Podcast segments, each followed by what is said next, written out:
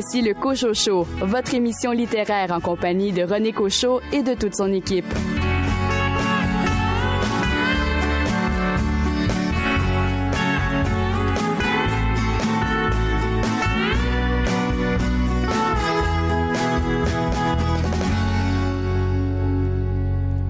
Bien le bonjour tout le monde, ici René Cauchon. Au nom de toute l'équipe, nous vous souhaitons la bienvenue. Nous vous donnons rendez-vous à cette émission littéraire axée sur la littérature d'ici. Nous espérons évidemment que vous avez passé une belle semaine, que vous avez eu de belles lectures.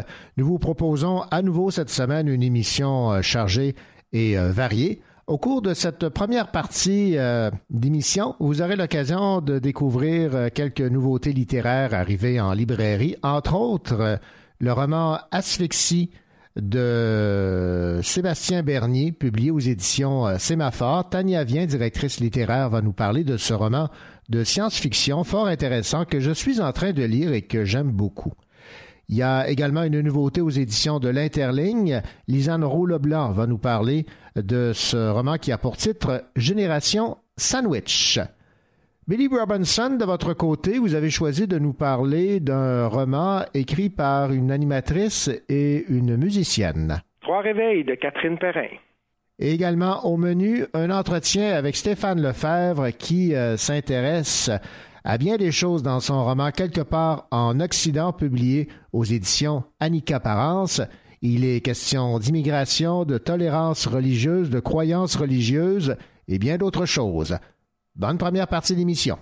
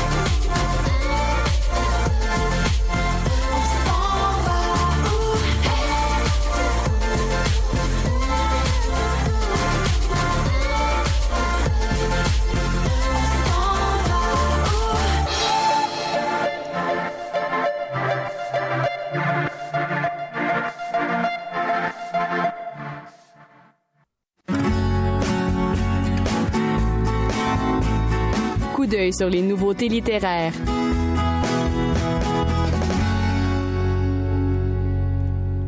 Les nouveautés en librairie sont les suivantes. Asphyxie de Sébastien Bernier, publié aux éditions Sémaphore. On va écouter la directrice littéraire des éditions Sémaphore nous parler de ce roman. Tania Vien.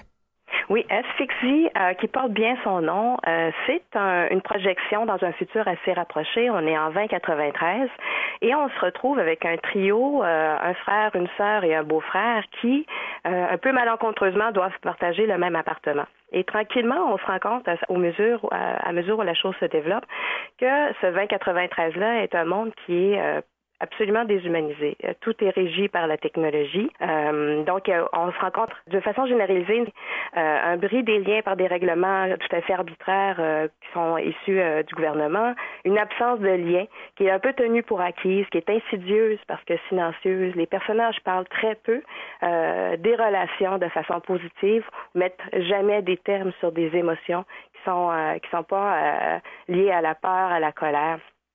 Donc, on a des personnages qui sont très jeunes, qui ne remarquent pas, en fait, cette forme de solitude dans laquelle ils sont euh, encloisonnés. Et euh, cette solitude-là, même qu'on peut la tromper, euh, on en parle un peu de la solitude, mais quand on en parle, c'est pour la tromper par le réflexe de consommation, celui de s'acheter de la compagnie qui est taillée sur mesure. Euh, donc, on est euh, dans ce petit trio-là euh, qui vit finalement un peu en vase clos parce que le frère sort de prison pour avoir été pris à jouer sur des plateformes interdites, ce qu'on appelle la Black Play.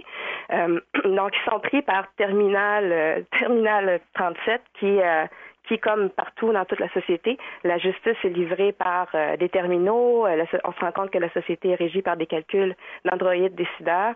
Donc, on se rend compte dans ce huis clos-là que, tranquillement, euh, même les soins prodigués sont prodigués par du personnel soignant automatisé, des drones mouches. Donc, par souci d'efficacité, une autre forme de déshumanisation, autre que le bris des liens, on est vraiment dans la gestion, la gestion des soins, la gestion de l'intimité, la gestion de l'État, euh, qui est fait, en, en fait, par la machine qui a presque tout à fait remplacé l'homme. Euh, on est, on se rend compte aussi qu'on est dans un monde où l'art, euh, l'art est, est vu euh, comme quelque chose de dangereux. Euh, donc, on est encore dans un une forme de, de, de déshumanisation où la liberté d'expression, même la liberté euh, émotionnelle, émotive est absente, en mm-hmm. fait.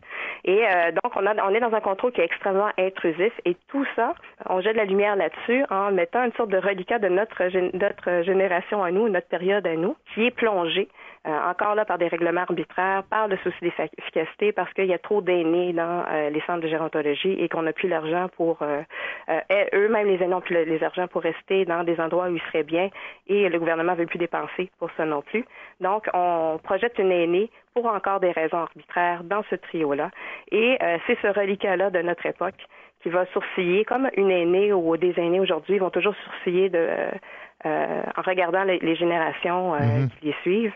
Et là, euh, l'aîné va sourciller devant, en fait, cette dérape, cette dérape du, fromais, du progrès technologique qui fait du monde une cage parfaite, en fait. Euh, c'est un roman extrêmement bien monté, euh, bien tourné, bien ficelé. Euh, les, euh, les interactions entre les personnages sont parlantes. D'ailleurs, c'est euh, les dialogues sont très importants dans ce roman-là. Mais c'est un roman qui est tiré, en fait, qui, qui est la prolongation narrative d'un, d'une pièce de théâtre que Sébastien Desmercier avait déjà euh, écrite et qui avait été jouée et pour laquelle il avait mérité des prix euh, en, en deux mille trois, si je me souviens bien. Donc, euh, je le conseille à tous pour ceux qui aiment les romans qui sont, comme le titre dit, asphyxiants, les science-fiction qui euh, ont quelque chose à dire, qui sont portées. Euh, c'est un univers qui se tient très bien, euh, qu'on découvre euh, page par page euh, au compte-gouttes.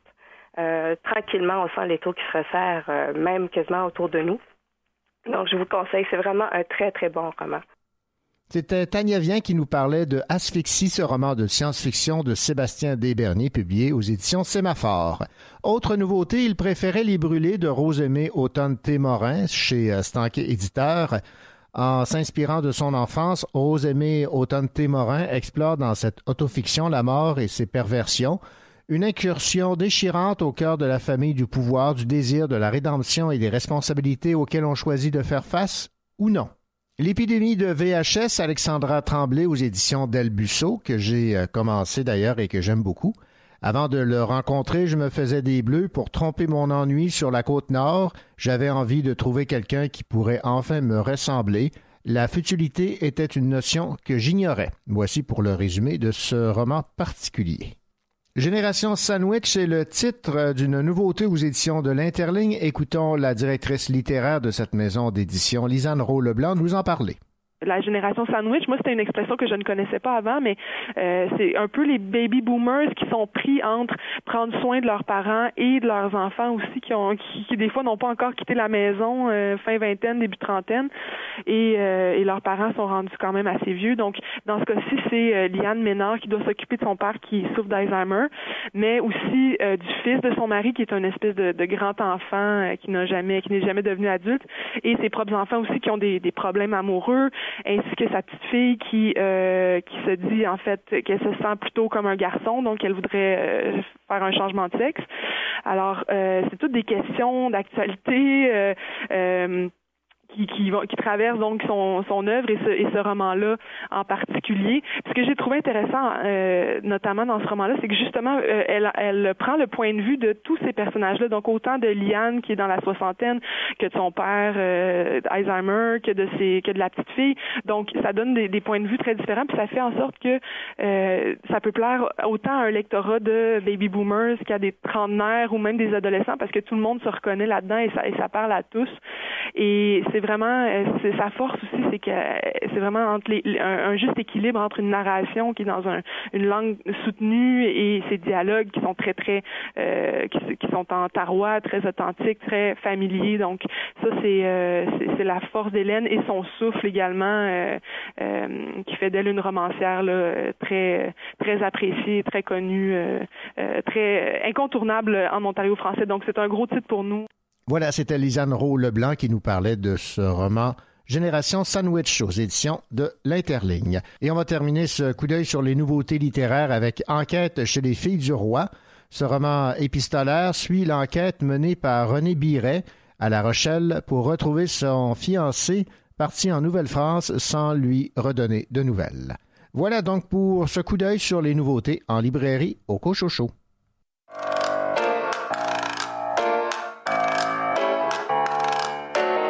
Au plus beau jour de la nuit, imaginez ton souffle pour que l'amour enfin puisse libérer mon cœur défiguré. Quand sonne minuit, moi, toi. Au plus beau jour de la nuit, imaginez ton sourire pour que l'amour enfin puisse libérer mon cœur défiguré. Quand sonne minuit, moi, toi. On fait sacher le sommeil, des visages et le soleil, la chute.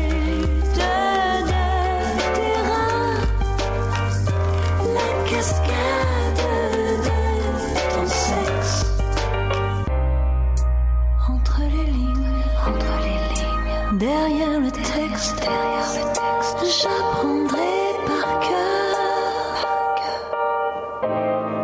le goût salé de tes mots.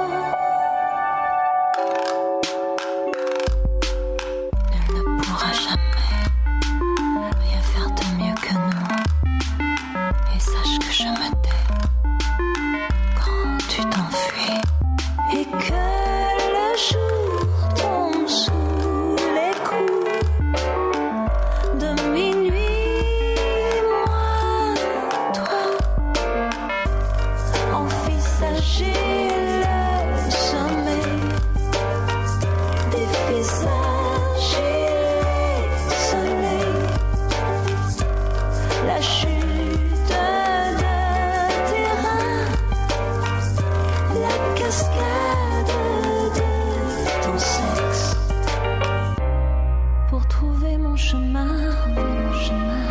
Soin de doute et retrouver ta main au lendemain qui envoûte. On fait sacher le sommeil des visages.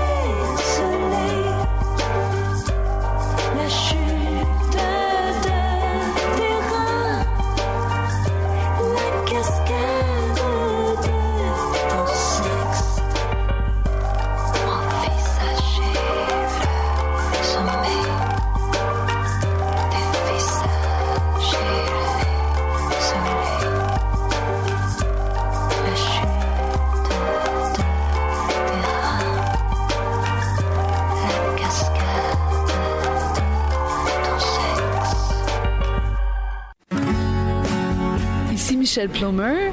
Vous écoutez le Cochocho, une magnifique émission littéraire. Ah!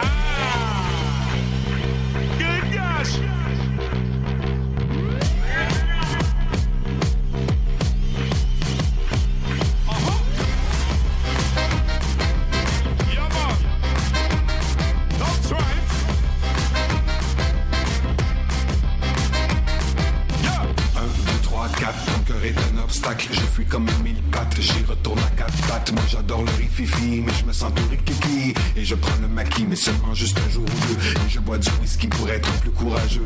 Avec ou sans toi, c'est déjà mieux. Avec ou sans toi, c'est déjà mieux. Je pourrais pas être plus heureux.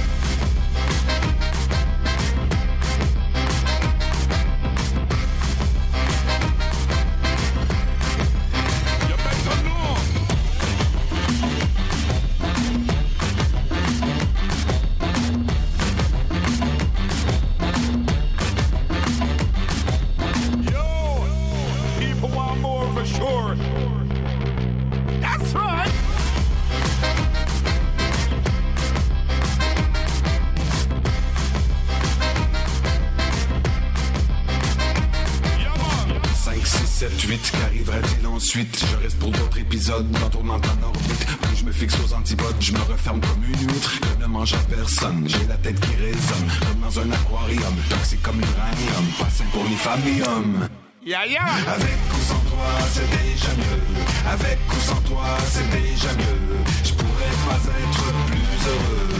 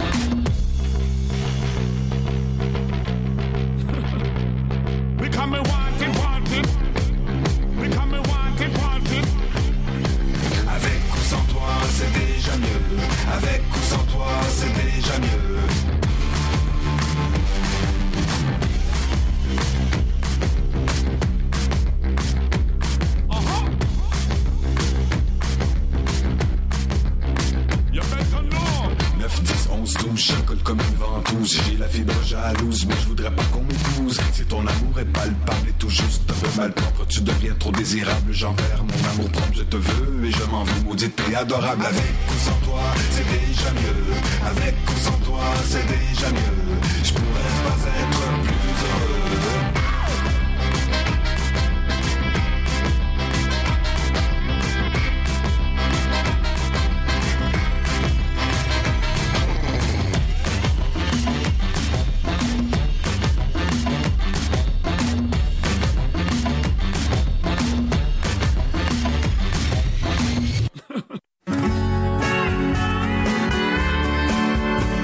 Il aime nous donner ses conseils de lecture. Normal, il est libraire. Billy Robinson.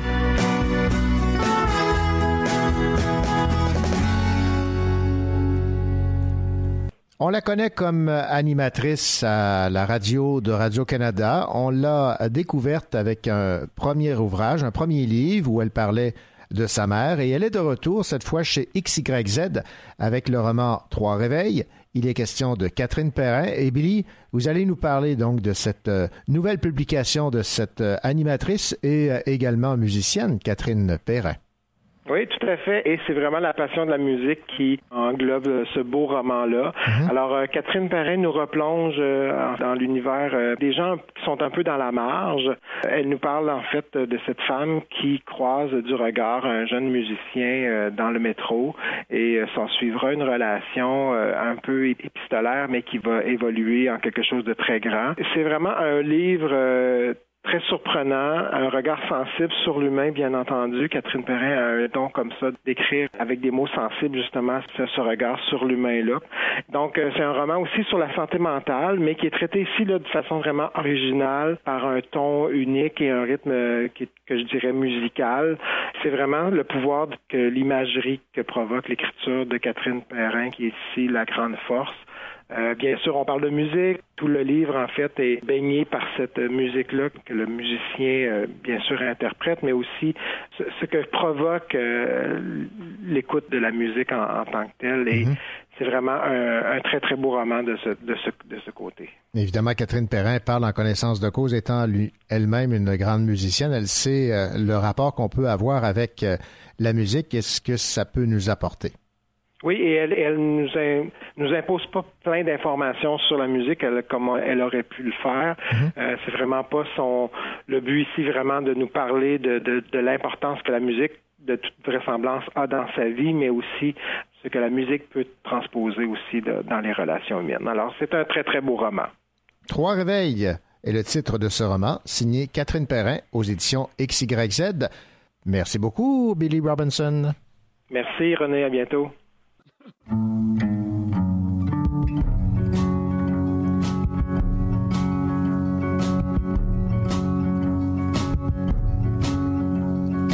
Quand les lumières brûlent tout, que la nuit fière s'en fout. Si tu voulais me voir,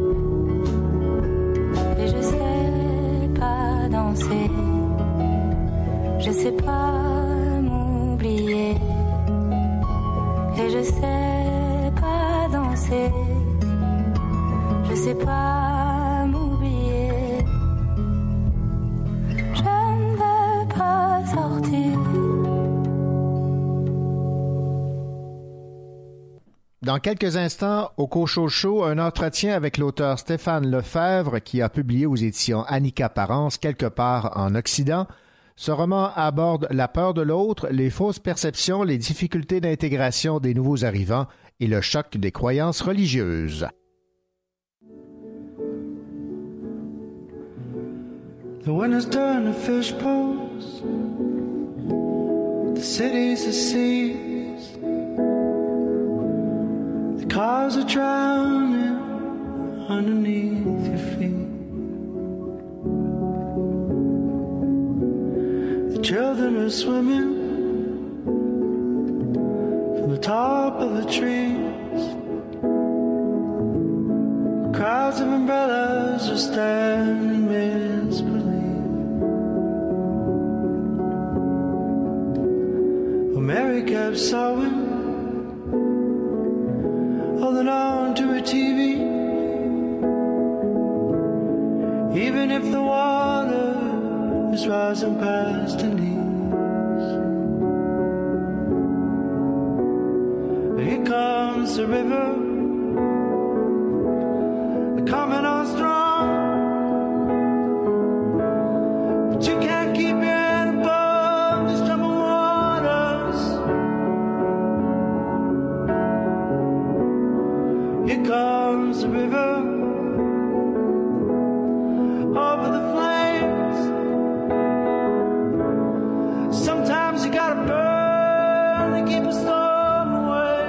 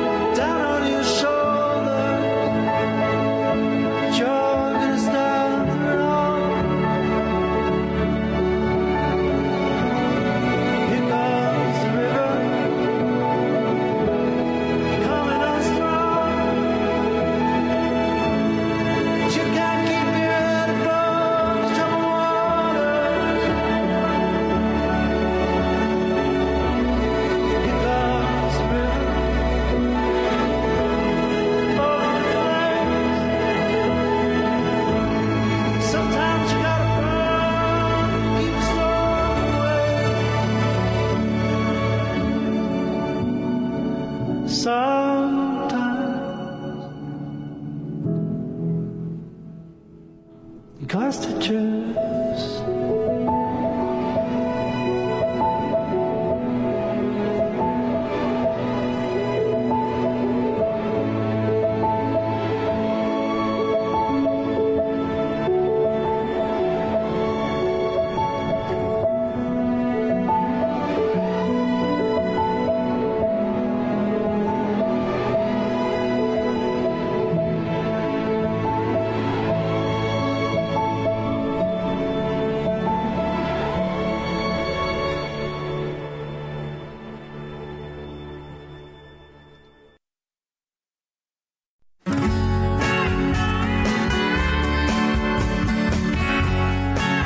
Écoutez le Cochocho en compagnie de René Cauchon, votre rendez-vous littéraire.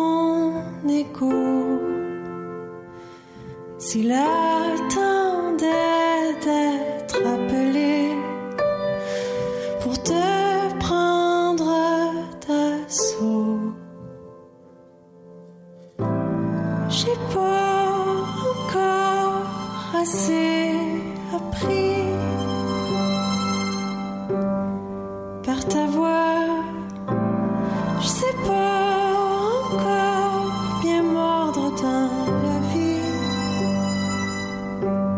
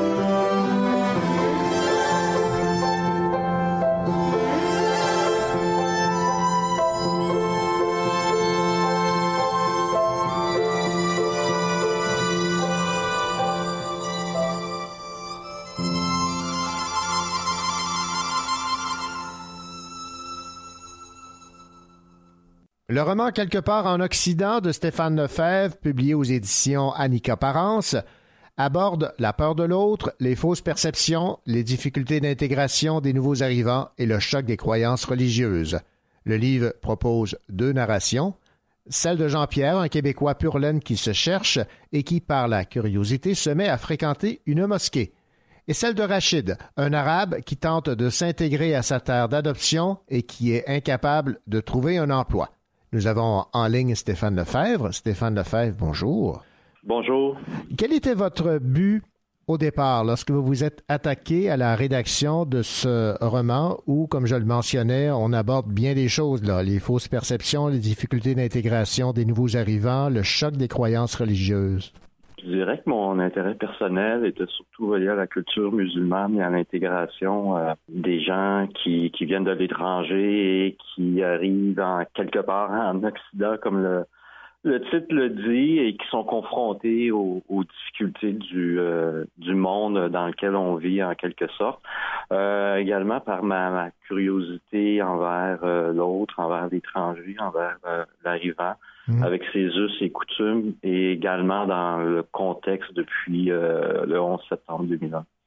Oui, et avec évidemment en toile de fond cette charte de la laïcité, tout le débat qui a eu cours euh, au Québec.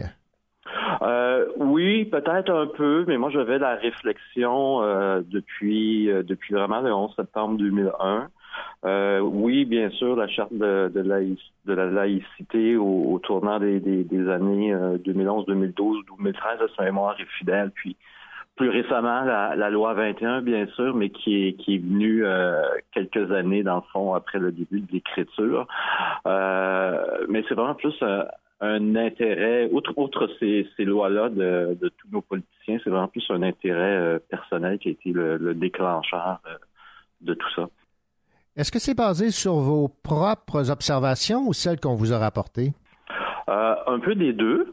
Euh, plus précisément, mes euh, relations au travail avec des amis euh, d'origine euh, musulmane. Des discussions intéressantes sur euh, la foi euh, très forte de certaines de ces personnes-là. Euh, puis, euh, comme écrivain, je crois qu'on est constamment influencé, consciemment et inconsciemment, et inconsciemment pardon, par le monde qui nous entoure. Le personnage de Jean-Pierre, dans Quelque part en Occident, l'un des deux narrateurs de votre roman, sombre dans une, une forme de paranoïa, on va dire ça ainsi. Et en fait, ce que vous euh, faites ressortir, c'est que cette paranoïa, en fréquentant Rachid et en fréquentant euh, la mosquée, c'est guidé principalement par ses peurs et ses préjugés. Oui, effectivement, principalement. Euh, Jean-Pierre, euh, jusqu'à un certain point, est rempli de préjugés, euh, naturellement par sa méconnaissance de l'autre, par peut-être l'influence de, de, de certains médias. Mmh. Euh, en même temps, euh, Jean-Pierre a subi des traumatismes dans le passé et euh, Jean-Pierre vit dans un monde d'inquiétude sur le futur. Donc, euh, tout ça euh, euh, mêlé ensemble font que, euh, effectivement, Jean-Pierre tombe dans une certaine forme de, de paranoïa, de vouloir... Euh, sauver en quelque sorte le monde dans lequel il vit. Bon, parlons maintenant, Stéphane Lefebvre, du personnage de Rachid, l'autre narrateur. C'est un musulman, il a toutes les difficultés du monde à bien s'intégrer et surtout à se trouver un emploi. Ce que je comprends, c'est que ça fait partie un peu de ce que vous avez observé vous-même lorsque vous étiez à l'étranger. Je me suis mis beaucoup euh, dans le corps de Rachid, dans son intégration dans le monde, euh, dans le monde occidental. Je pourrais avoir vécu à l'étranger, dans d'autres pays occidentaux, moi-même. Euh, j'avoue que même dans des cultures assez proches, soit l'américaine ou la française, euh, vivre une intégration est très, très difficile. Euh, quand on passe d'une société orientale à une société occidentale, c'est encore plus difficile de s'intégrer. Est-ce que Rachid euh, vit dans l'aveuglement ou est confronté à toutes les difficultés reliées à l'intégration dans une autre culture, dans mmh. une autre religion, dans une autre forme de société avec ses, ses règles qui sont très, très différentes, surtout dans une société, société très démocratique comme la nôtre. Euh, le défi est considérable pour une personne qui vient d'un autre monde, carrément, je pense. Vous alternez deux visions, Stéphane Lefebvre, dans votre roman, deux visions qui se côtoient, parfois en parallèle, parfois en opposition. Mmh. C'était clair dans votre tête que ces deux visions-là devaient être narrées par les deux personnages, Jean-Pierre Rachid? Totalement clair. Je, pour moi, c'est important de donner euh, la narration aux deux personnages, de donner la parole aux deux personnages, puis de confronter un peu leur point de vue. Euh, je ne sais pas si je l'ai bien fait, euh, mais euh, c'était primordial pour moi d'avoir euh, cette relation d'amitié-là mmh. et le débat, les discussions, les conversations entre les deux, entre les deux personnages afin d'avoir un, un début euh, d'intégration euh, possible entre les deux d'un point de vue sociétal, d'un point de vue amical, voir ce que ça pouvait euh, réellement donner la, la rencontre de, de ces deux personnages-là. Puis pour moi, pour qu'il y ait une rencontre, il fallait qu'il y ait la parole également de chacun des personnages euh, individuellement. Euh, c'est vraiment pour ça que j'ai, euh, j'ai créé une, une double narration avec chacun des, des points de vue de, de, de Jean-Pierre et, et de Rachid. Ben, je peux vous rassurer, c'est, c'est, c'est réussi. Et vos personnages, et c'est là la ouais. difficulté, pensent chacun de leur côté détenir la vérité. C'est là que Exactement. ça se complique. Oui, effectivement. Puis, euh, j'essaie de me rappeler, je pense qu'il y a une phrase en, en quelque part vers la fin qui dit euh, euh, chaque personne a sa propre vérité. Mm-hmm. Euh, je le pense vraiment. Euh, jusqu'au moment où on commence à dialoguer, puis on comprend qu'il qui peut avoir euh, certains espaces d'ouverture dans la vérité, qui peut amener un changement. On pense qu'on a toujours le bon point de vue, la bonne vision, mais au fur et à mesure qu'on a des dialogues, des conversations, on se rend compte que ah, finalement, c'était peut-être pas exactement comme j'aurais pu le penser. Ou, ultimement, bien, finalement, j'étais dans l'erreur par rapport à ce que je pouvais croire sur ce genre de personne. Mm-hmm. Oui, c'est ça.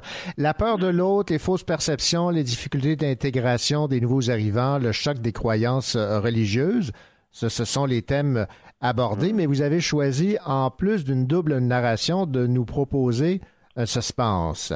Ça, c'était ouais. aussi euh, dans vos plans? Oui, c'était dans mes plans. Euh, moi, euh, je voulais surtout pas en faire les, euh, en faire un, un essai mm-hmm. euh, cette, cette, euh, cette, sur ces thématiques-là. Euh, je pense pas avoir les compétences. Euh, par contre, comme on le disait au début de la conversation, j'ai, j'ai, j'ai eu plusieurs influences directes puis indirectes que je voulais relater, refléter dans ça. Euh, puis comme aujourd'hui, en, en Occident, on vit beaucoup dans la peur, dans la peur de l'autre, c'est important pour moi de, de refléter ce, un, un certain suspense, mais naturellement un certain suspense influencé sur les peurs qu'on peut avoir par rapport euh, euh, à l'autre, à l'étranger, qui sont bien connues depuis le onze septembre deux mille un, encore une fois. Est-ce que vous aviez peur en traitant de la thématique du djihad, des djihadistes, des musulmans, des salafistes, qu'on porte un jugement sur votre propre perception de cette religion-là? C'est un terrain un peu miné, là. Oui, bien sûr, euh, j'ai eu peur. Puis, au fur et à mesure du, du processus éditorial, euh, beaucoup de peur, beaucoup de commentaires ont ressorti. Puis je pense que vous seriez euh, surpris des certains commentaires que j'ai eus. Mm-hmm. Euh, on, on, on est dans, dans un monde, c'est un peu cliché du politiquement correct. Il y a des côtés positifs, il y a des côtés négatifs à ça. Euh, ce que ça a donné comme résultat, c'est que naturellement, euh, puis j'utilise le pot naturellement, je ne devrais pas l'utiliser malheureusement. Euh, dans certaines situations, j'ai dû faire preuve d'autocensure sur la façon de dire les choses euh, pour être un petit peu plus soft, sachant qu'aujourd'hui, euh, peut-être que c'est bien ainsi, c'est important de faire preuve de sensibilité ou d'une plus grande sensibilité ou de faire attention à ce qu'on peut dire. Oui, parce que vous parlez entre autres du, du rôle que peut jouer un imam, l'imam ouais. Khalil dans votre roman. Il faut, ouais. faut faire attention évidemment à, à s'assurer de ne pas froisser personne, de respecter un peu la, la façon dont la hiérarchie s'installe. Oui, effectivement, c'est, c'est, c'est très délicat, mais en même temps, si je ne peux pas laisser vivre mes, personnels, mes, mes, mes personnages et leur laisser porter un jugement personnel, à ce moment-là, pour moi, ça vaut pas la peine de, d'écrire cette histoire-là. Euh, en quelque sorte, euh, il y a une ligne, on dit souvent il y a une ligne rouge qu'on ne doit pas dépasser, c'est que pour moi, il y avait une ligne, une ligne rouge au niveau de l'autocensure, en quelque sorte, entre guillemets, que, que je ne devais pas dépasser. Si j'allais au-delà, bien à ce moment-là, je pense que ça n'aurait pas valu de euh, la peine d'écrire le roman, parce que pour moi, j'aurais pas pu laisser mes personnages exprimer certaines idées. Stéphane Lefebvre, dans Quelque part en Occident, vous abordez donc la religion et surtout le regard qu'on porte sur elle. Est-ce que dans votre processus d'écriture, votre perception a-t-elle changé? Pas nécessairement, honnêtement. Ma perception ou euh, mon jugement, en quelque sorte, très, très personnel sur euh, l'ensemble des religions. En même temps, je respecte totalement, mais vraiment totalement, les, joies, les gens qui, qui croient, qu'ils soient chrétiens, musulmans, bouddhistes, peu importe la religion. Je pense que c'est très, très personnel et euh, je respecte totalement les croyances des gens. Dernière question, Stéphane Lefebvre. Est-ce que vous euh, estimez que votre euh, roman pourrait être un, un bon livre à soumettre à la lecture dans les écoles secondaires, dans les cours euh, éthique et culture religieuse, euh, univers social? Il me semble que ça se prêterait bien. Euh, peut-être que oui. Euh, je ne crois pas que c'est à moi d'en, d'en juger. Euh, sachant qu'il peut avoir différentes interprétations selon que la personne euh, se positionne d'un côté ou de l'autre. Mm-hmm. Euh, certaines personnes me diraient probablement ou jugeraient que non, absolument pas, euh, ce livre-là euh, ne s'applique pas ou ne serait pas pertinent. Et je pense qu'on aurait vraiment euh, l'opposé euh, et certaines personnes, certaines personnes, pardon, jugeraient que oui, absolument, euh, ce livre-là euh, serait très pertinent parce qu'il permet d'ouvrir certains débats. Est-ce qu'on est capable d'ouvrir des débats sereinement? Euh, c'est la question que je pose. Je ne sais pas si on est prêt à discuter ouvertement de ces thèmes-là dans un Que dans un cours de, de, de culture et d'éthique religieuse. C'est délicat, je pense que ça demande beaucoup de sensibilité, une très bonne approche. Je, je ne sais pas si on serait prêt à y arriver. C'est, c'est, euh, c'est, c'est pas à moi en juger, je pense que c'est, à, à, c'est aux personnes qui sont mm-hmm. spécialisées en éducation et sur ces sujets-là. Euh, je pense qu'ils pourraient porter un meilleur jugement que moi. En tout cas, le débat est lancé, l'idée est là. Oui. oui. Stéphane Lefebvre, merci beaucoup pour cette entrevue. Je rappelle que votre roman « Quelque part en Occident » est publié chez Annika Parence, éditeur. Ça a été un plaisir de vous parler et surtout de vous lire. Merci, M. Cochocho, bien gentil, puis euh, au plaisir de se reparler. Merci, au revoir. Au revoir.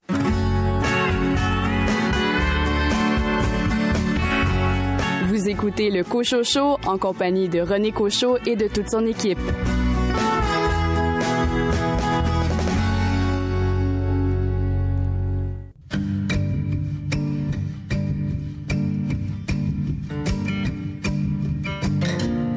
Pourquoi mais je t'aime, sonne faux. Pourtant je crois que c'est la chose à dire. Je le désire plus qu'il ne faut. Je le vois partout dans mon avenir. Qu'est-ce que t'attends, mon cœur? Ma tête, depuis longtemps, elle est conquise.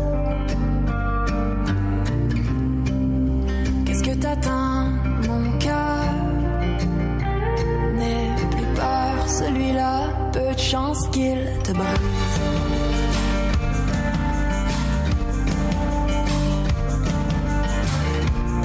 J'ai dû associer par mes gardes amour et peine, célibat et bien-être. Je crois que je reste sur mes gardes, car l'amour pur, je ne sais le reconnaître. Qu'est-ce que t'atteins, mon cœur? Mon corps, depuis longtemps, il est comblé. Qu'est-ce que t'atteins, mon cœur? Celui-là, peu de chance qu'il te fasse marcher.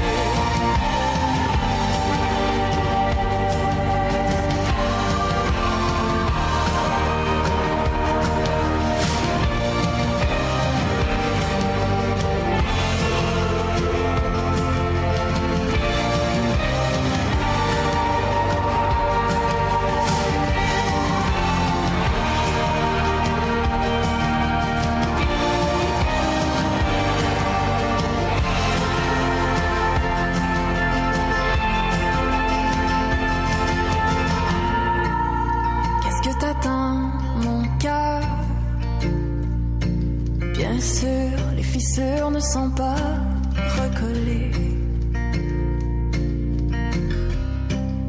mais justement mon cœur, c'est par les fissures que la lumière peut entrer.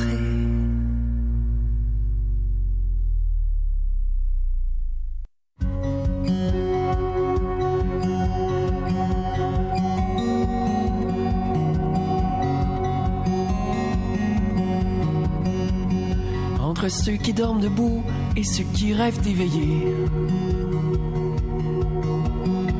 Des fois je voudrais mettre bout à bout tout ce que j'ai vu, ce que j'ai touché. Entre mes rêves de superstar et mon enfance en Super huit, j'ai déjà vu des étoiles noires qui veulent la fin du monde plus vite.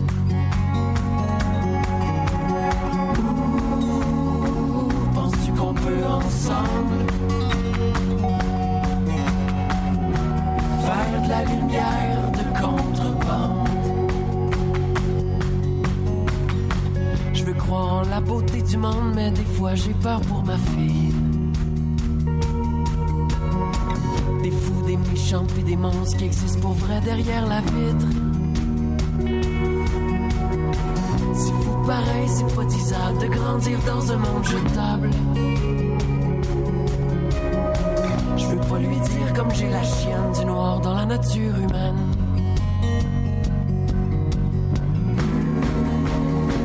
Penses-tu qu'on peut ensemble faire de la lumière de contrebande?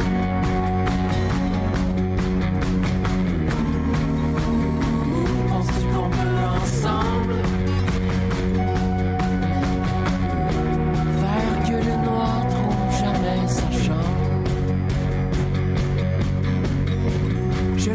humains les plus tristes, les discours sombres et pessimistes, je leur laisse les histoires de peur, c'est faux que terre vient de terreur. Penses-tu qu'on peut ensemble faire la lumière de contrebande?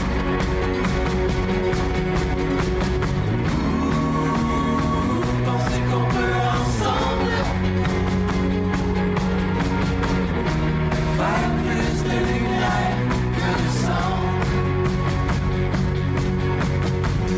Si je me perds dans les heures sombres, cherchant mon souffle et mon élan, pourrais-tu retrouver mon ombre et ma lumière en filament? Et si jamais tu perds des pieds, je glisserai ma main dans la tienne. Café, je veux croire en la nature humaine.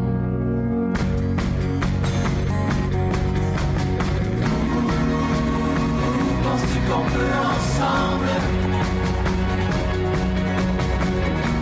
faire de la lumière de contrebande?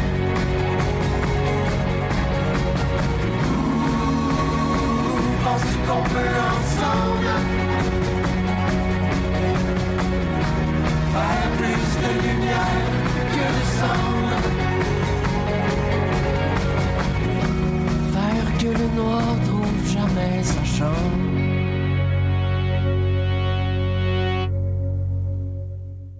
L'auteur Simon Boulris écrira six degrés, sa propre série jeunesse qui sera diffusée sur les ondes de Radio-Canada à partir du vingt-huit mai. Inspiré de son album Florence et Léon, sorti en deux mille seize aux éditions Québec-Amérique, l'histoire raconte la situation de deux jeunes qui vivent avec une particularité. Léon vit avec un problème de vision, Florence en a un au poumon. Et parlant de littérature jeunesse, le prochain livre de Dan Brown ne mettra pas en scène le personnage de Robert Langdon, mais Maestro Mouse. Maestro Mouse est la vedette de l'album Jeunesse que Dan Brown est en train d'écrire. L'auteur des romans d'Avinci Code et Ange et Démon devrait publier Wild Symphony, un livre illustré et musical le premier septembre prochain. Le livre va raconter l'histoire de l'espiègle Maestro Mouse qui, avec sa baguette à la main, va amener les jeunes à rencontrer une variété d'animaux amis de guépards, kangourous et d'éléphants.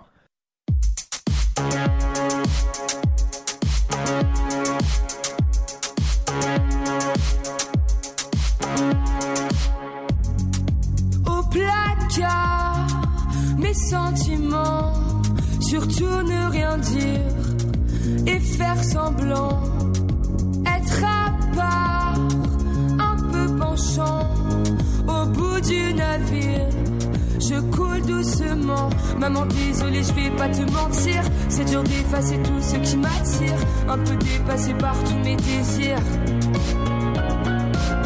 Papa, c'est vrai, j'ai poussé de travers. Je suis une fleur qui se bat entre deux pierres. J'ai un cœur niqué par les bonnes manières. Est-ce qu'on va un jour en finir avec la haine et les injures? Est-ce que quelqu'un viendra leur dire qu'on s'aime et que c'est pas en pur? Pour pas que je pense à en finir, beaucoup m'ont donné de l'allure. Pour le meilleur et pour le pire, je prendrai ta main un jour, c'est sûr. Il n'y a pas d'amour censure. Il n'y a que de l'amour sincère. Il n'y a pas d'amour censure. Il n'y a que de l'amour sincère. Travestir qui je suis vraiment, faire taire la rumeur, les mots sont tranchants. Se mentir, à s'arracher les dents. Il cherche un docteur, on souffre sans être souffrant. Maman, désolée, j'ai pris tes calmants. C'est pas que je voulais partir, mais c'est violent. Je voulais juste dormir un peu plus longtemps. Papa, t'inquiète, j'ai appris à courir. Moi aussi, je veux une famille à nourrir. On s'en fout près de qui je vais m'endormir. Un jour en finir avec la haine et les injures. Est-ce que quelqu'un viendra leur dire qu'on s'aime et que c'est pas en pur? Pour pas que je pense à en finir, beaucoup m'ont donné de l'allure. Pour le meilleur et pour le pire, je prendrai ta main un jour, c'est sûr. Est-ce qu'on va un jour en finir avec la haine et les injures?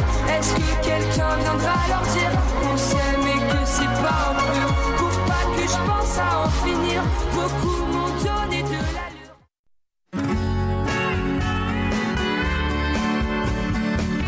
Voici la deuxième heure du Cochocho, votre rendez-vous littéraire en compagnie de René Cauchon et de toute son équipe. Ici René Cauchon. Au cours des soixante prochaines minutes, vous aurez l'occasion d'entendre l'entrevue que m'a accordée Annie-Claude Thériault, lauréate du prix littéraire Jacques Poirier deux mille vingt, décerné à un auteur originaire ou vivant dans la région de l'Outaouais, prix qui lui a été remis au Salon du livre de l'Outaouais. Le roman Les Folets a été publié aux éditions Marchand de Feuilles. Il sera également question d'une série web signée Iris et Caton, basée sur leur livre La liste des choses qui existent. Et de votre côté, Micheline Roy, quel livre a retenu votre attention? Cocoum de Michel Jean. Bonne deuxième heure.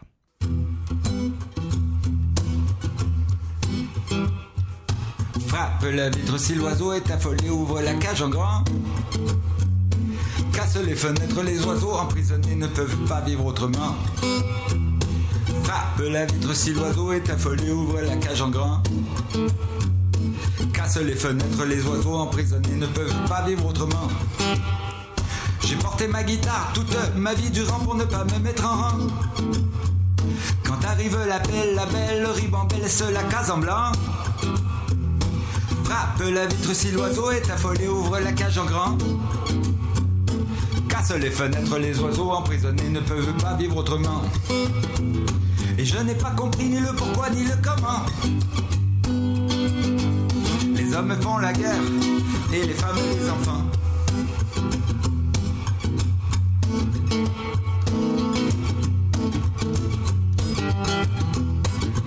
Hey Frappe la vitre si l'oiseau est affolé, ouvre la cage en grand. Casse les fenêtres, les oiseaux emprisonnés ne peuvent pas vivre autrement. Frappe la vitre si l'oiseau est affolé, ouvre la cage en grand. Casse les fenêtres, les oiseaux emprisonnés ne peuvent pas vivre autrement. Sans commentaire, la question monétaire est à l'enfer. La toile de ciment sur la dalle de fer, le carcan de pierre. En temps de paix, c'est signé la colère insidieusement. Pendant ce temps, elle t'attend ta place au firmament. Et je n'ai pas compris ni le pourquoi ni le comment. Les hommes font la guerre, et les femmes et les enfants. Tourbillonnent les feuilles, dans les ruelles au printemps. Souffle, souffle le vent, et s'envolent tes tourments. L'espoir est un fou qui rit, sans mémoire ni parti pris. Tombe, tombe la poussière, dans son cerveau qui s'enfuit. Tourbillonnent les feuilles, dans les ruelles au printemps. Souffle, souffle le vent, et s'envolent tes tourments. Dis-moi où est le courage, sur le pont des colibris. Il est parti en voyage, sans adresse et sans sursis. Sans sursis, frappe la vitre si l'oiseau est affolé, ouvre la cage en grand. Casse les fenêtres, les oiseaux emprisonnés ne peuvent pas vivre autrement. Frappe la vitre si l'oiseau est affolé, ouvre la cage en grand. Casse les fenêtres, les oiseaux emprisonnés ne peuvent pas vivre autrement. Annie-Claude Thériault remporte le prix littéraire Jacques Poirier deux mille vingt. C'est la deuxième fois qu'Annie-Claude Thériault reçoit le prix littéraire Jacques Poirier, remis à un auteur originaire ou vivant dans la région de l'Outaouais. Annie-Claude est née à Ottawa, elle enseigne maintenant la philosophie à Montréal et elle avait obtenu le prix en deux mille treize pour son roman « Quelque chose comme une odeur de printemps », publié aux éditions David. Cette année, elle reçoit la récompense grâce à son livre « Les Folies », un roman par nouvelle édité au Marchand de Feuilles en septembre dernier qui présente les femmes d'une même famille, leurs tourments, leurs amours et leurs espérances. Écoutons l'entrevue que Annie-Claude Thériault m'avait accordée à propos de ce très beau roman publié aux éditions Marchand de Feuilles, « Les Folies ». Annie-Claude Thériault, si vous le voulez bien, je vais commencer cette entrevue en lisant le début de votre roman. Vous allez me dire pourquoi vous avez choisi de commencer ainsi. Si on tire sur la Saracenia purpurea, elle ne résiste pas. On n'arrache pas tout à fait cette plante. Elle n'est accrochée à rien. Elle n'est retenue au sol imbibé d'eau que par des filaments, des filaments horizontaux, des filaments qui ne s'enfoncent pas, qui ne s'enracinent pas, qui ne s'ancrent pas, qui ne creuse aucun sillon dans la terre, des filaments sans véritables attaches entremêlés un peu au hasard. Cette plante flotte dans l'eau, fragile, retenue au sol ou à une autre plante simplement parce qu'elles étaient côte à côte. La Saracenia purpurea est magnifique aussi. Il n'y a pas que sa fleur, il y a surtout ses feuilles qui sortent du sol et qui sont comme des cloches, des mains tendues vers le ciel, ou plutôt comme de longues cruches où les insectes viennent se noyer, mouches, limaces, fourmis. Puis, sans pitié, elle les mange cruellement. C'est une plante piège, une plante pichet. Quand je suis débarqué sur la petite île rouge de Miscou, c'était pour elle, pour étudier la Saracenia purpurea. Mais c'était aussi et surtout pour ne pas être comme elle, vaporeuse, sans commencement ni fin, accrochée à de fragiles rhizomes, sans solides attaches pour me retenir à la terre. C'était pour me sortir d'un sol boueux, pour fuir les fragiles petits arbustes rabougris, pour éviter d'avoir une mémoire marécageuse, pour trouver un rivage, accoster, c'était un accostage. Alors, parlez-moi un peu de cette plante, la Saracenia purpurea, et ce symbole qui la rattache au personnage des folies dans votre roman. C'est une idée que... Moi, je suis enseignante de philosophie dans la vie, puis c'est une idée, le rhizome, qui, qui est cette espèce de, de, de filament-là, qui n'est pas vraiment une racine, qui s'ancre pas, qui... C'est une idée qu'on retrouve en philosophie pour parler de, de, de, de l'idée de, de ne pas avoir de mémoire, de ne pas avoir de passé, de ne pas avoir d'attache. Les rhizomes, c'est des choses qui, qui, se, qui, qui se relient les unes aux autres sans vraiment grand fondement, sans... Euh, donc, je trouvais ça intéressant que cette plante-là, qu'on retrouve à la fois en, en Irlande et au Nouveau-Brunswick, elle est, elle est justement pas ancrée, pas attachée, elle n'a pas de racines. Puis moi, je travaillais précisément cette idée-là dans le dans le livre, l'idée de, de l'effacement, de l'oubli d'une génération à l'autre, euh, de l'importance peut-être des racines puis de la transmission. Puis là, j'avais une belle métaphore avec la plante pour montrer ça, pour montrer l'idée que des fois, on en a, on en a pas, puis comment que c'est comment c'est fragile, puis comment c'est superficiel quand on n'a pas ces ces racines-là. Puis d'un point de vue aussi purement littéraire, c'est une plante qui est, euh, qui, qui, qui est extrêmement belle, qui est particulière, qui est carnivore, qui est rouge. Puis j'ai, j'aimais beaucoup cette, cette couleur-là, là, des, des tourbières rouges, puis du rouge de l'automne. Puis donc je pense que d'un point de vue, même juste purement euh, euh, esthétique, mm-hmm. c'était, c'était une image qui me plaisait beaucoup. On dit euh, l'œuf avant la poule ou la poule avant l'œuf. Est-ce que l'idée euh, vous est venue de la connaissance de cette plante ou vous l'avez découverte après... Euh, avoir dessiné un peu le, le dessin de vos, euh, de vos euh, femmes folées? Ah oui, bonne question. Je l'ai découverte après, en fait. Mm-hmm. Donc, euh, effectivement, il y avait, il y a toujours, il y a, il y a beaucoup de liens dans ce livre-là. Il y a, c'est, des, c'est cinq nouvelles, hein, puis il y a des liens qui reviennent, des idées qui reviennent à chacune des nouvelles. Puis l'idée de cette plante-là, l'idée de la plante carnivore est, est venue après, en fait. Je, je parlais beaucoup des tourbières, je parlais déjà beaucoup de Miscou, je parlais, euh, mais, mais l'idée de la plante, on, on, on, on faisait des recherches avec Mélanie au, autour des, des, des tourbières, justement, puis on est tombé sur cette plante-là. Puis là, on s'est dit, waouh, ouais, ça serait une super belle image dans, dans le livre. Puis c'est, c'est Mélanie qui m'avait, qui, qui m'avait mis sur cette piste-là, puis euh, j'ai mordu fortement. Vous présentez donc votre roman comme une série de cinq nouvelles. Ou de cinq récits qui se succèdent, mais qui ont quand même un lien du fait que chaque récit est consacré à, à, aux descendants de Évelyne Follet, donc cinq portraits de cette famille Follet à travers cinq époques. Mais un mot résume chacune des femmes que vous décrivez, la résistance et la résilience. Oui, oui, oui, oui, tout à fait. Donc... Euh...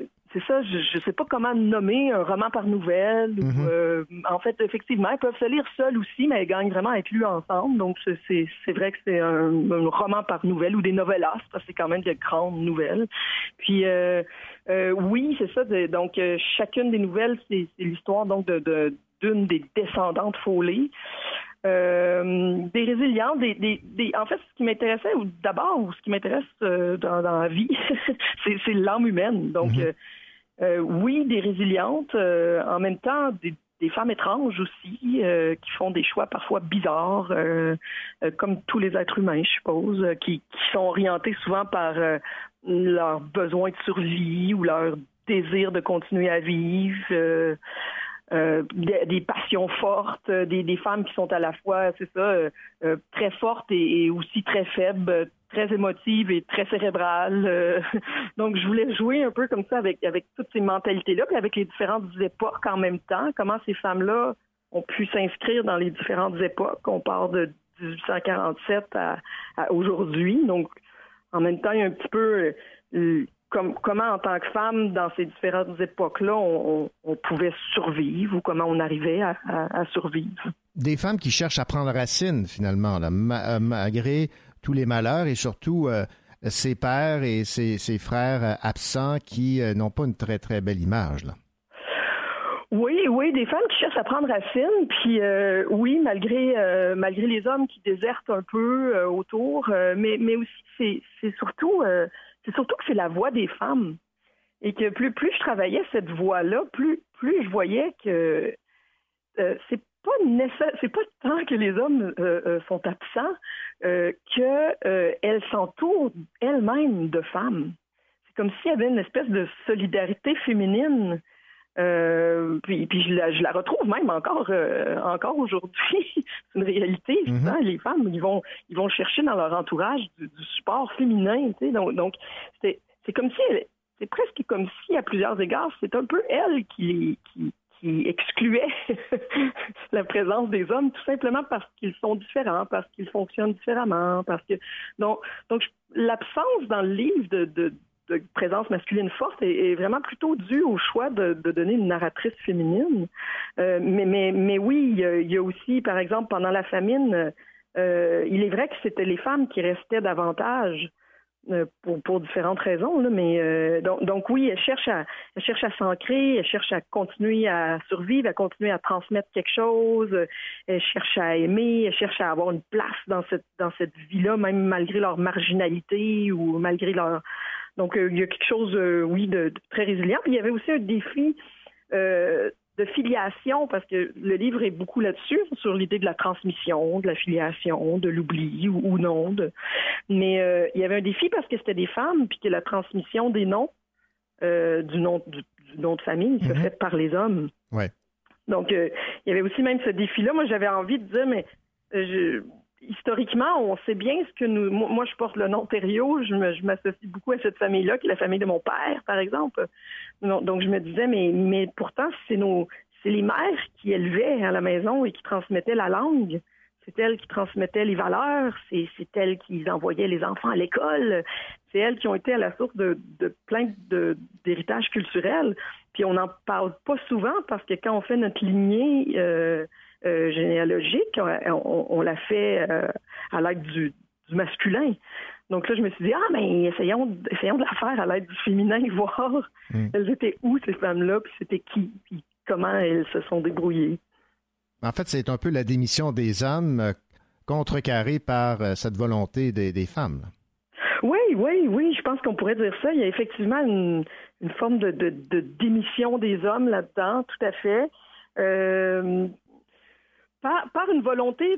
Oui, par une volonté forte de certaines femmes euh, qui avaient, qui avaient des, des, des, des, des grandes idées ou de grandes ambitions. Ou, euh, en même temps, j'ai, j'ai essayé aussi de le mettre dans, dans chacune des époques. Donc, euh, je pense qu'on voit déjà là, quand, autour des années soixante, dans une des dernières nouvelles, euh, là, ça commence déjà à être différent un peu la place des hommes parce que parce qu'ils je pense parce que là, on commence déjà à vivre plus ensemble, hommes et femmes, déjà dans les années soixante, là. Mm-hmm.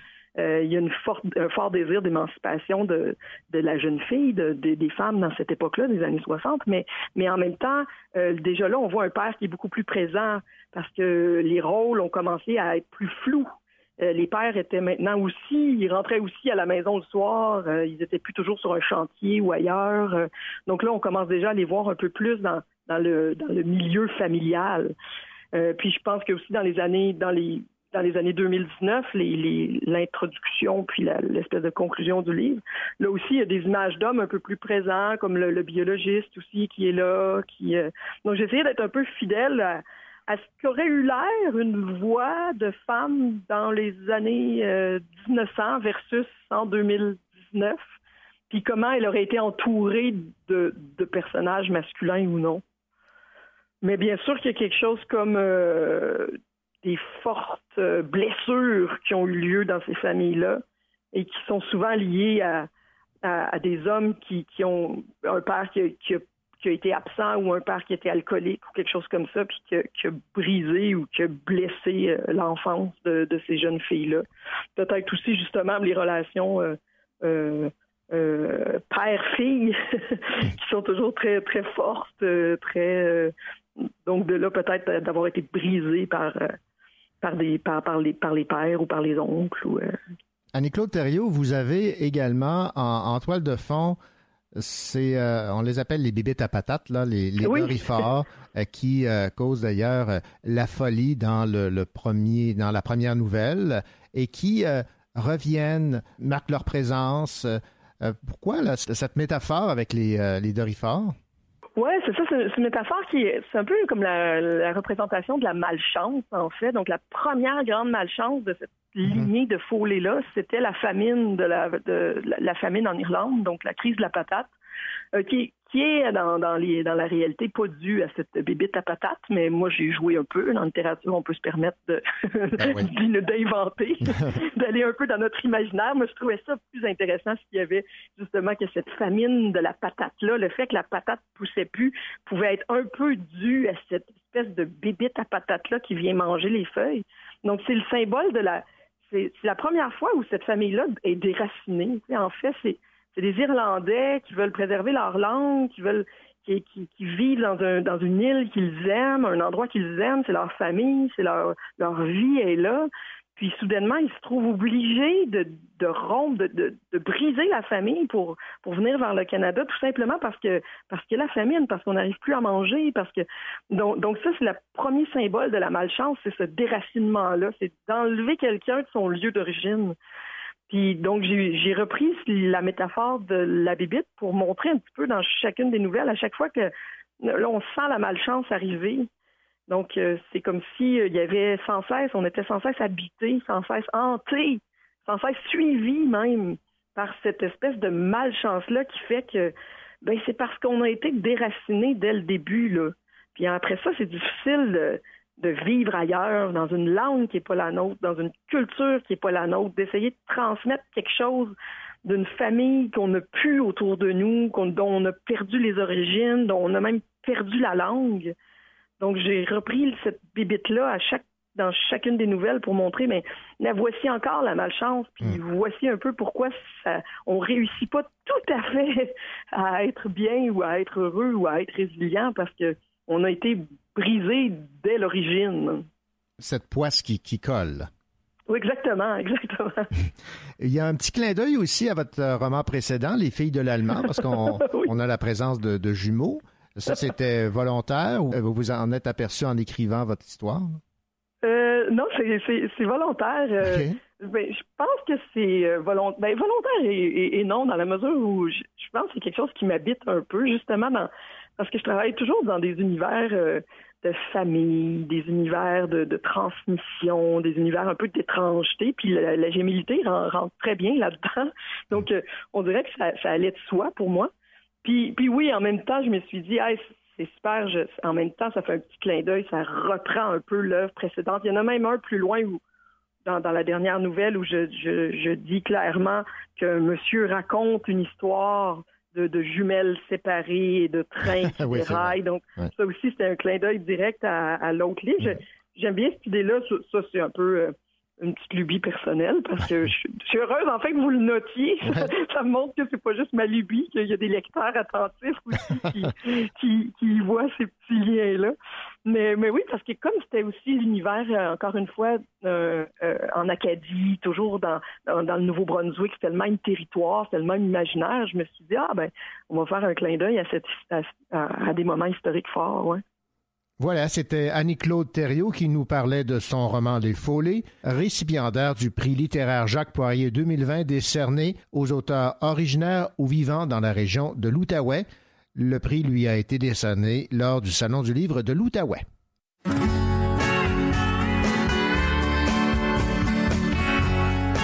Vous écoutez le Cochocho en compagnie de René Cauchon, votre rendez-vous littéraire.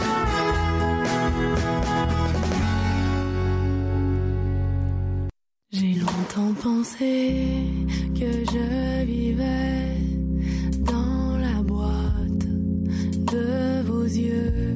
J'ai longtemps craché mon nom dans le vent, tout en espérant que vous ayez aussi mal que moi. Mes mains de limo dans vos paperasses, comme il vous plaira.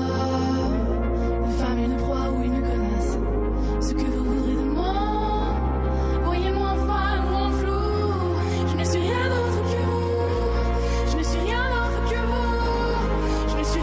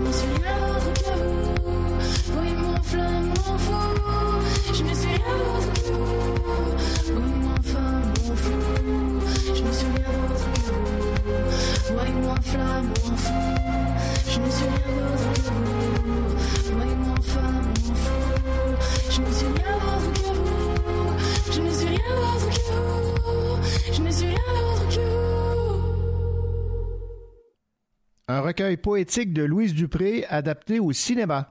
Dans le cadre du trente-huitième Festival international du film de l'art, le FIFA, l'Office national du film présente le film « Plus haut que les flammes » adapté du recueil de poésie du même nom de Louise Dupré. Ce recueil a été publié en novembre deux mille dix aux éditions du Noroy et gagnant du prix littéraire du gouverneur général en deux mille onze. Réalisé par l'Acadienne Monique Leblanc, le long-métrage fait partie des films en compétition et sera projeté en première mondiale le vendredi vingt mars prochain au Cinéma impérial à Montréal. La réalisatrice Monique Leblanc a déclaré « Il est des livres dont on ne revient pas. Il me fallait absolument faire de cet ouvrage un film. Mais comment faire un film avec un poème? Je devais trouver une approche ou une démarche cinématographique où les mots et les images ne formeraient qu'un seul langage. » Le film donne à entendre le recueil qui est récité intégralement par la comédienne Violette Chauveau.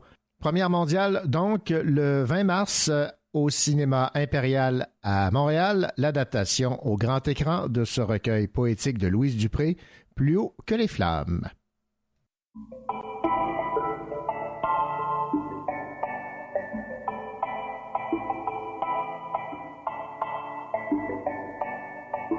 Louis prend son bus, comme tous les matins, il croise cette même fille avec son doux parfum. Qu'elle vienne lui parler, il espère tous les jours. Ce qu'il ressent au fond de lui, c'est ce qu'on appelle l'amour. Mais Louis, il est timide et elle, elle est si belle. Il ne veut pas y aller, il est collé au fond de son siège. Une fois, lui a souri quand elle est descendue. Et depuis ce jour-là, il ne l'a jamais revue. Ah, il aurait dû y aller, il aurait dû le faire, crois-moi. On a tous dit assez dommage.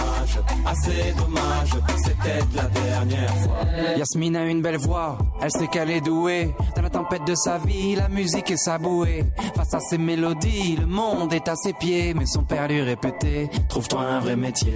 Parfois elle s'imagine sous la lumière des projecteurs, sur la scène à recevoir les compliments et les jets de fleurs. Mais Yasmine est rouillée, coincée dans la routine. Ça lui arrive de chanter quand elle travaille à l'usine. Ah, elle aurait dû y aller, elle aurait dû le faire, crois-moi. On a tous dit assez dommage, assez dommage, c'était la dernière fois. Ah, elle aurait dû y aller, elle aurait dû le faire, crois-moi. On a tous dit assez dommage, assez dommage, c'était la dernière fois. Diego est affalé au fond du canapé. Il engueule son petit frère quand il passe devant la télé. Ses amis sont sortis, il ne les a pas suivis. Comme souvent, seule la lune viendra lui tenir compagnie. Diego est triste, il ne veut rien faire de sa nuit. Il déprime de ne pas trouver la femme de sa vie.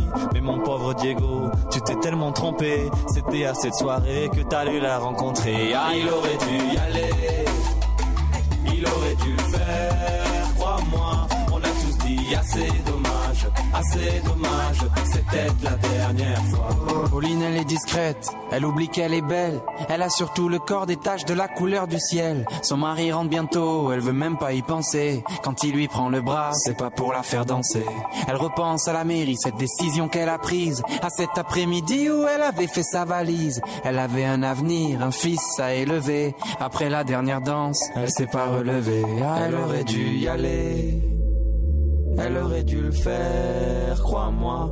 On a tous dit assez dommage, assez dommage, c'est peut-être la dernière fois. On a tous dit assez dommage, assez dommage, assez dommage, assez dommage. On a tous dit assez dommage, assez dommage, assez dommage, assez dommage. Elle aurait dû y aller, elle aurait dû le faire, crois-moi.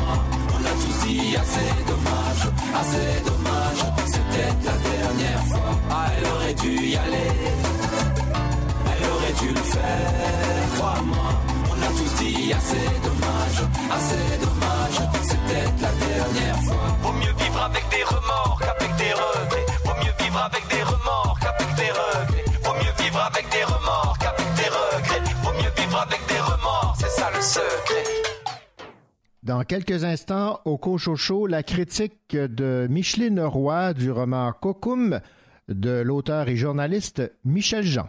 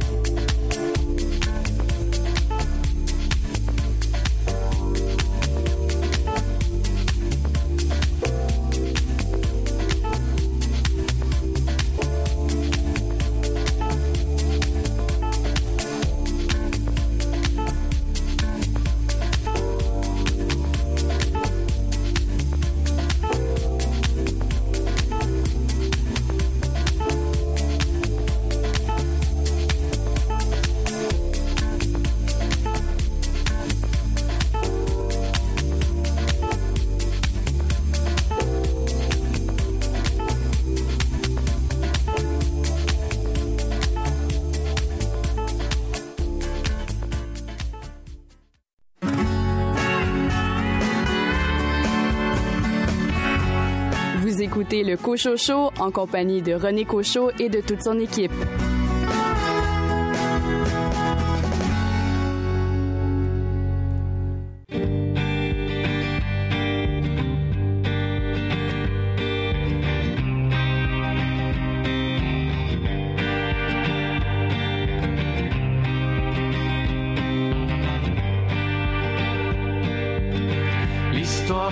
Sur un nuage, petite goutte tombée du ciel, jour gris écrit la première page, de là-haut la terre est si belle, elle troque sa flaque contre un ruisseau, petit lac deviendra fleuve. Forcément nos chemins se croisent, sous les ponts le temps s'écoule et nous mène à la mer.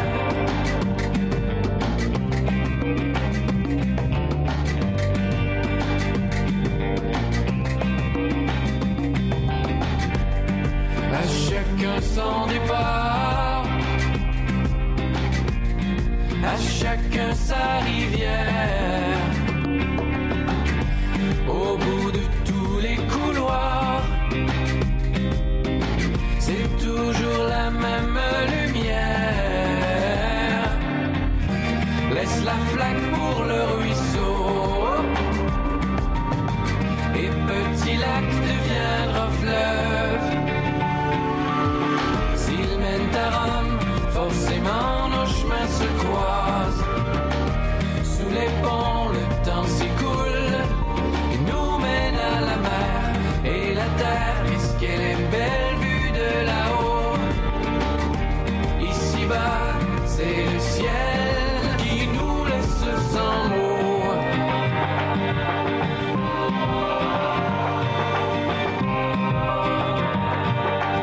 nos chemins se croisent, sous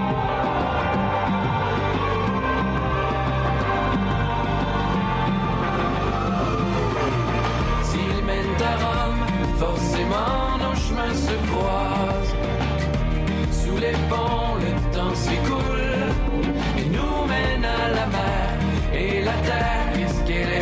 Ici-bas, c'est le ciel qui nous laisse sans mots. S'il mène à Rome, forcément nos chemins se croisent, sous les ponts le temps s'écoule et nous mène à la mer et la terre, qu'est-ce qu'elle est belle vue de là-haut. Ici-bas, c'est le ciel qui nous laisse sans mots.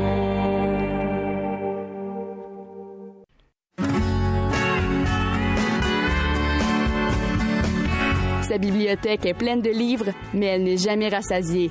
C'est pourquoi elle a ajouté ce livre.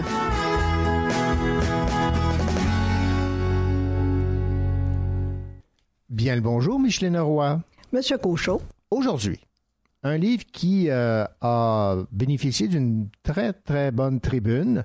Les commentaires ont été euh, très positifs. On parle ici euh, du livre du journaliste et auteur Michel Jean aux éditions Libre Expression, Coucoum. Et c'est un livre, donc, hommage à son arrière-grand-mère. Effectivement. Alors, ben, peut-être juste un, un bref rappel pour nous euh, situer sur qui est Michel Jean, l'auteur. Alors, comme vous l'avez dit, c'est un journaliste connu, radio, télévision, euh, chef d'antenne. Il a été, euh, les gens l'ont connu, je pense, le plus euh, comme co-animateur à, la, à, la, à l'émission J E. Mais depuis deux mille dix, c'est un écrivain.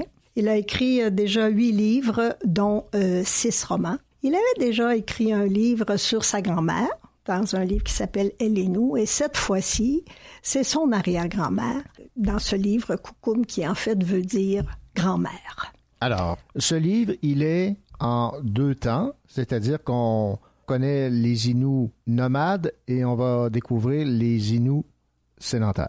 Effectivement. Alors, c'est l'histoire d'une jeune blanche orpheline qui vit sur une terre euh, dite de roche au Lac Saint-Jean et elle deviendra Innu, en fait, par adoption. Alors, dans ce livre, on a l'histoire de la, de la dame qui s'appelle Almanda Siméon, mais que tout le monde appelle Manda, mm-hmm. et l'histoire de sa nation qui est en arrière-plan, l'histoire des Innus du Lac Saint-Jean. Si on va à la première partie, c'est la partie, évidemment, la plus euh, savoureuse et la plus attachante. Elle est donc sur une terre et un jour, elle voit passer un, un beau jeune homme aux yeux bridés dans un canot et elle dit « Il n'a pas souri et je n'ai pas eu peur ». Alors, le jeune homme en question revient et il se marie et ensuite, elle est intégrée aux Innus qui, à ce moment-là, sont nomades. Donc, ils passent l'été à ce qui est devenu Mastouache, mais qui était Pointe Bleue, en fait, à l'époque. Et ensuite, ils montent le long de la Péribonka parce qu'ils sont sur la Péribonka pendant l'hiver, l'automne et le printemps, dans une section qui s'appelle les passes dangereuses, là, euh, qui sont disparues depuis ce temps-là parce qu'il y a eu bien des barrages sur euh, la Péribonka. Alors, euh, c'est une histoire euh, qui montre, c'est une migration, on parle beaucoup de questions de migration, c'est une migration tout à fait particulière. C'est une histoire d'apprentissage parce qu'il y a évidemment, pour devenir nomade notamment, il faut apprendre un certain nombre de choses, mmh. poser des pièges, des filets, tirer de la carabine, puis euh, arranger des pots, une nouvelle langue à apprendre. Mmh. Mmh. Comment se comporter en forêt. Euh, je, je, il y a une partie assez savoureuse. Alors, ils sont en voyage de noces. Elle a quinze ans, lui en a dix-huit. Alors, le voyage de noces consiste à partir de Pointe Bleue puis de monter euh, sur la Péribonka. Ça prend un mois, ça. Alors, elle monte. Et puis, là, il lui dit, ben, il va falloir que je t'apprenne à chasser. Et puis, ils s'en vont dans la forêt. Et là, ce qu'elle comprend, c'est qu'elle devra apprendre à se déplacer en forêt sans bruit. Parce qu'elle dit, alors le, le, l'auteur dit, tous les animaux de la forêt savaient qu'on était là. C'est pas très bon lorsqu'on est chasseur. Effectivement. Mais je dirais ce qui euh, probablement le, le plus important, le plus touchant, c'est toute la question des attitudes.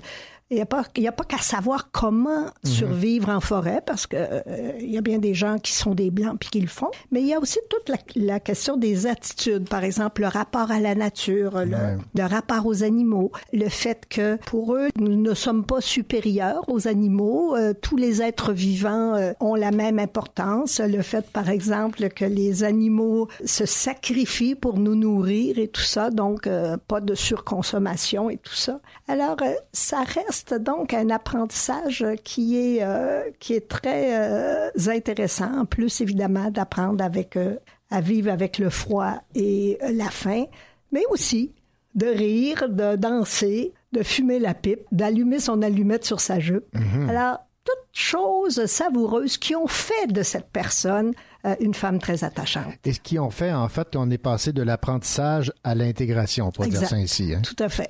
Toute cette partie-là, l'auteur nous présente son arrière-grand-mère comme une femme très, très heureuse. Pour elle, c'était la liberté. Elle dit les, euh, les, les agriculteurs, les cultivateurs, elle dit, ils sont prisonniers sur leur terre de roche, tandis que moi, je vis beaucoup de liberté. Mmh. Évidemment, il y a l'amour avec son Thomas oui. et un aspect dont on parle peu pour les femmes de, ces, de cet âge-là, alors l'aspect de la sexualité, qui semble-t-il est très belle. Donc, une belle vie. Et elle dira, elle aura mis au monde huit enfants, dont sept auront survécu. C'est quand même...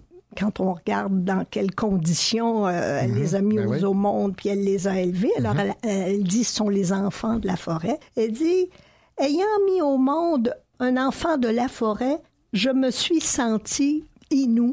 Et après ça, plus personne n'a jamais posé de questions sur le fait qu'elle n'était pas née Innu. Donc, c'est une intégration pleine et totale à, au point de s'identifier comme Innu et d'être acceptée comme telle. D'être acceptée comme telle.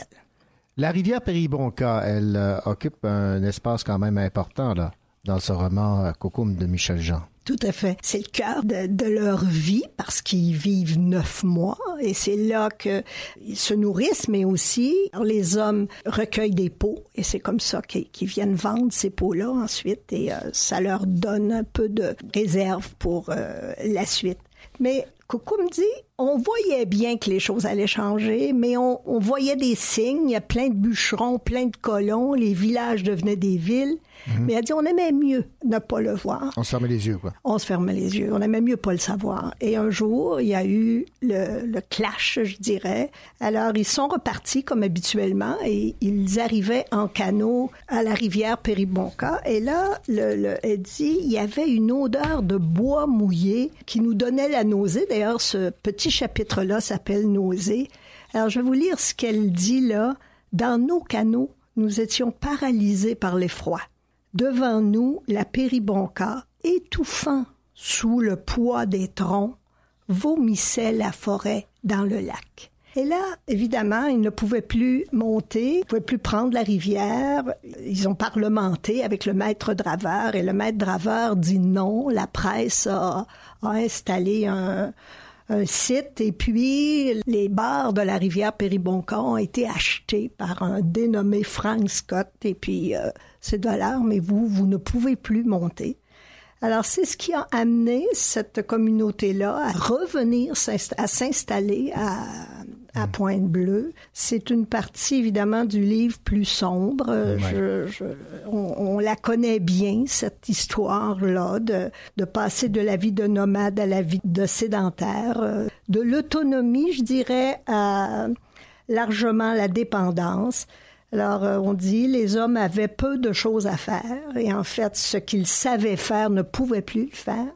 Avec les problèmes que l'on connaît aujourd'hui, elle dit, les regards se sont éteints peu à peu et ensuite, évidemment, est arrivé, bon, euh, ils étaient installés à Pointe Bleue.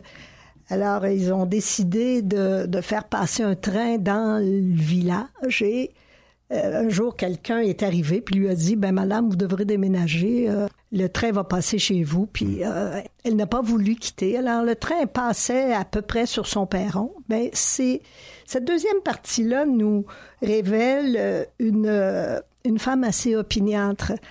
Euh, un, oui. autre, un autre aspect de ça... Mm-hmm.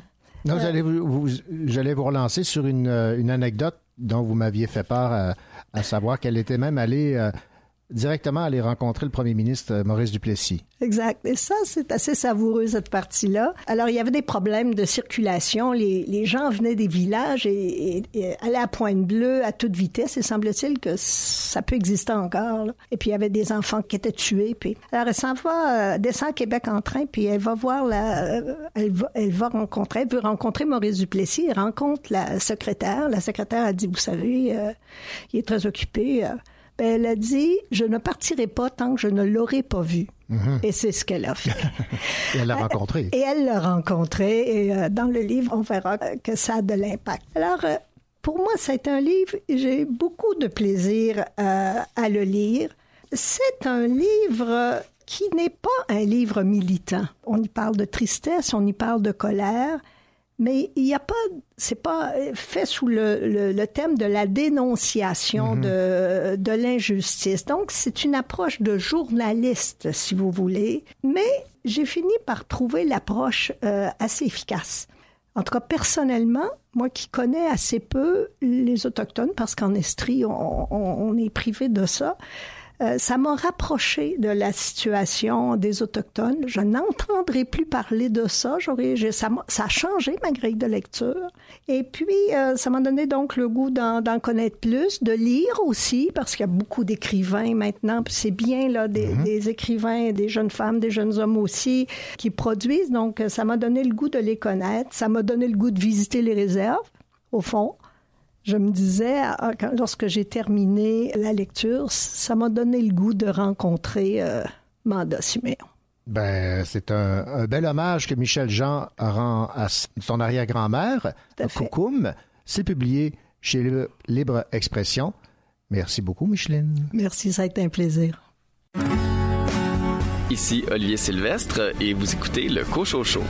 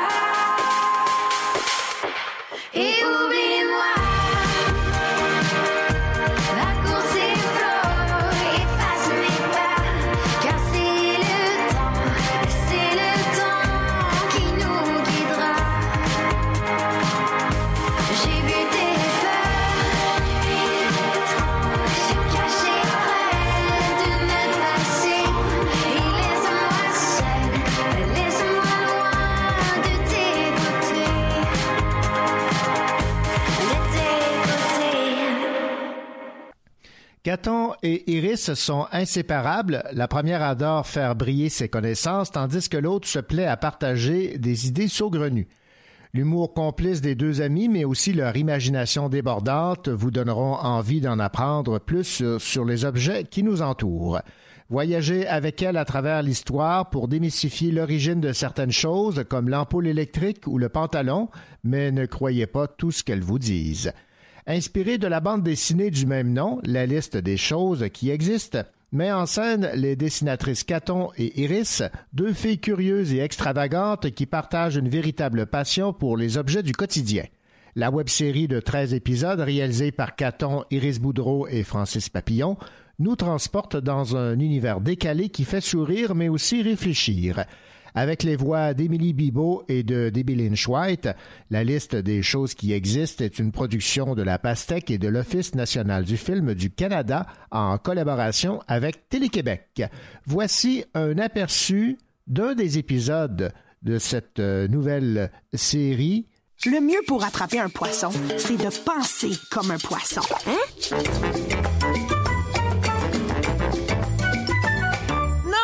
Je suis vraiment pas photogénique.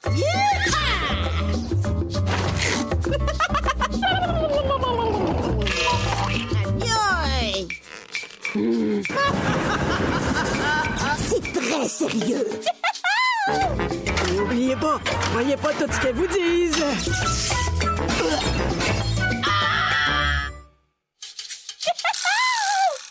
C'était un extrait de cette web-série de treize épisodes réalisée par Caton, Iris Boudreau, Francis Papillon, produit par La Pastèque, l'Office national du film en collaboration avec Télé-Québec, inspiré de cette bande dessinée qui a pour titre La liste des choses qui existent.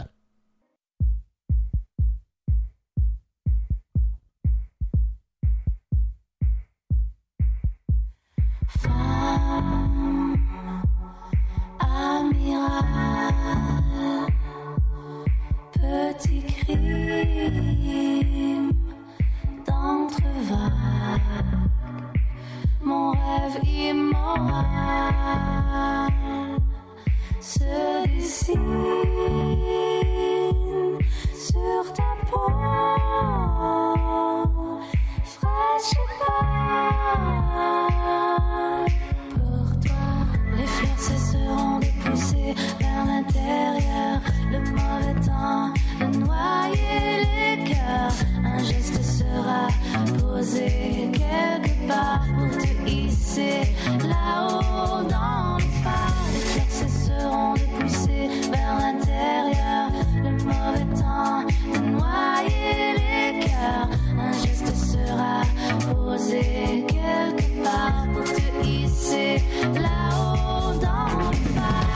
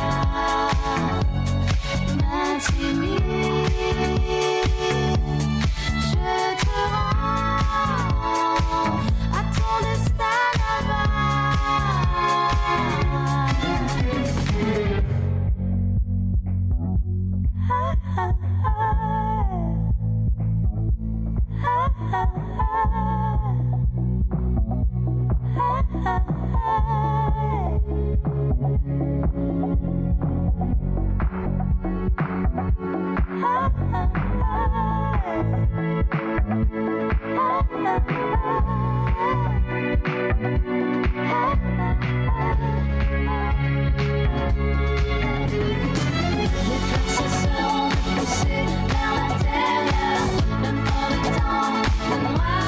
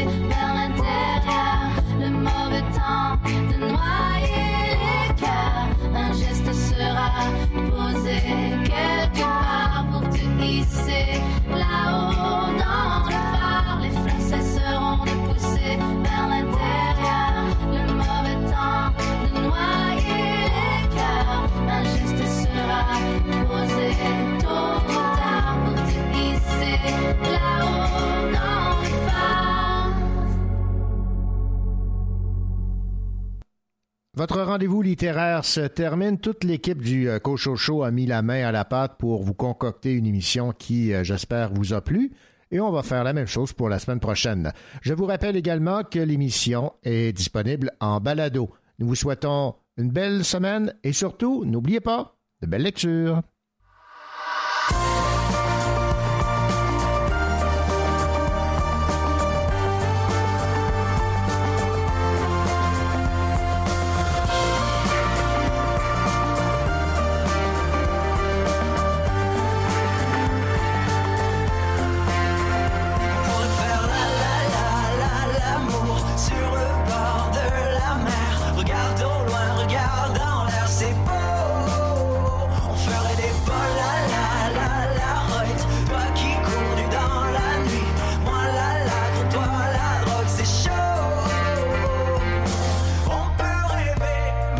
On ne